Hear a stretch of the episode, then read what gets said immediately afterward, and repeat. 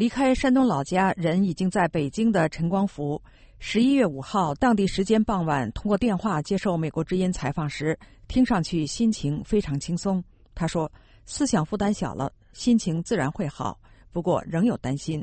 思想负担小了，还是有些顾虑，不知道明天能不能顺利登机。”陈光福说：“尽管当局对他们的骚扰和压力有所缓解，但是。”对于此刻到登机前的这段时间发生意外的可能性，仍然不敢掉以轻心。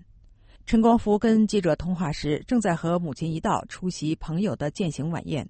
记者提出希望跟他的母亲聊几句，王金香老人欣然同意。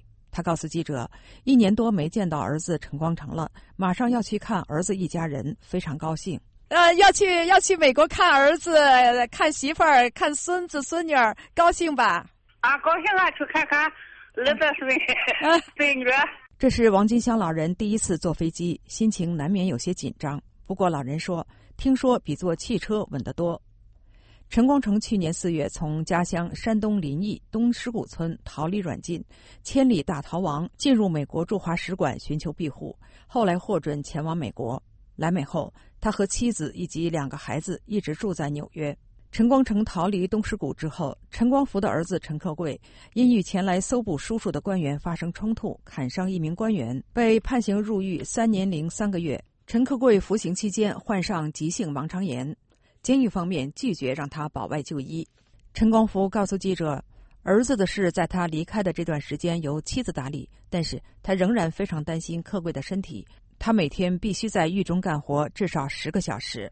孩子的病还没有完全好，他现在又要工作，呃，是有些担心。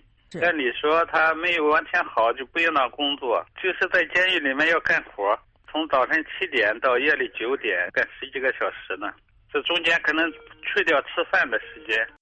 陈光福和母亲王金香十一月六号的飞机，北京时间早晨七点四十分起飞到香港，再从香港转机飞纽约。他说。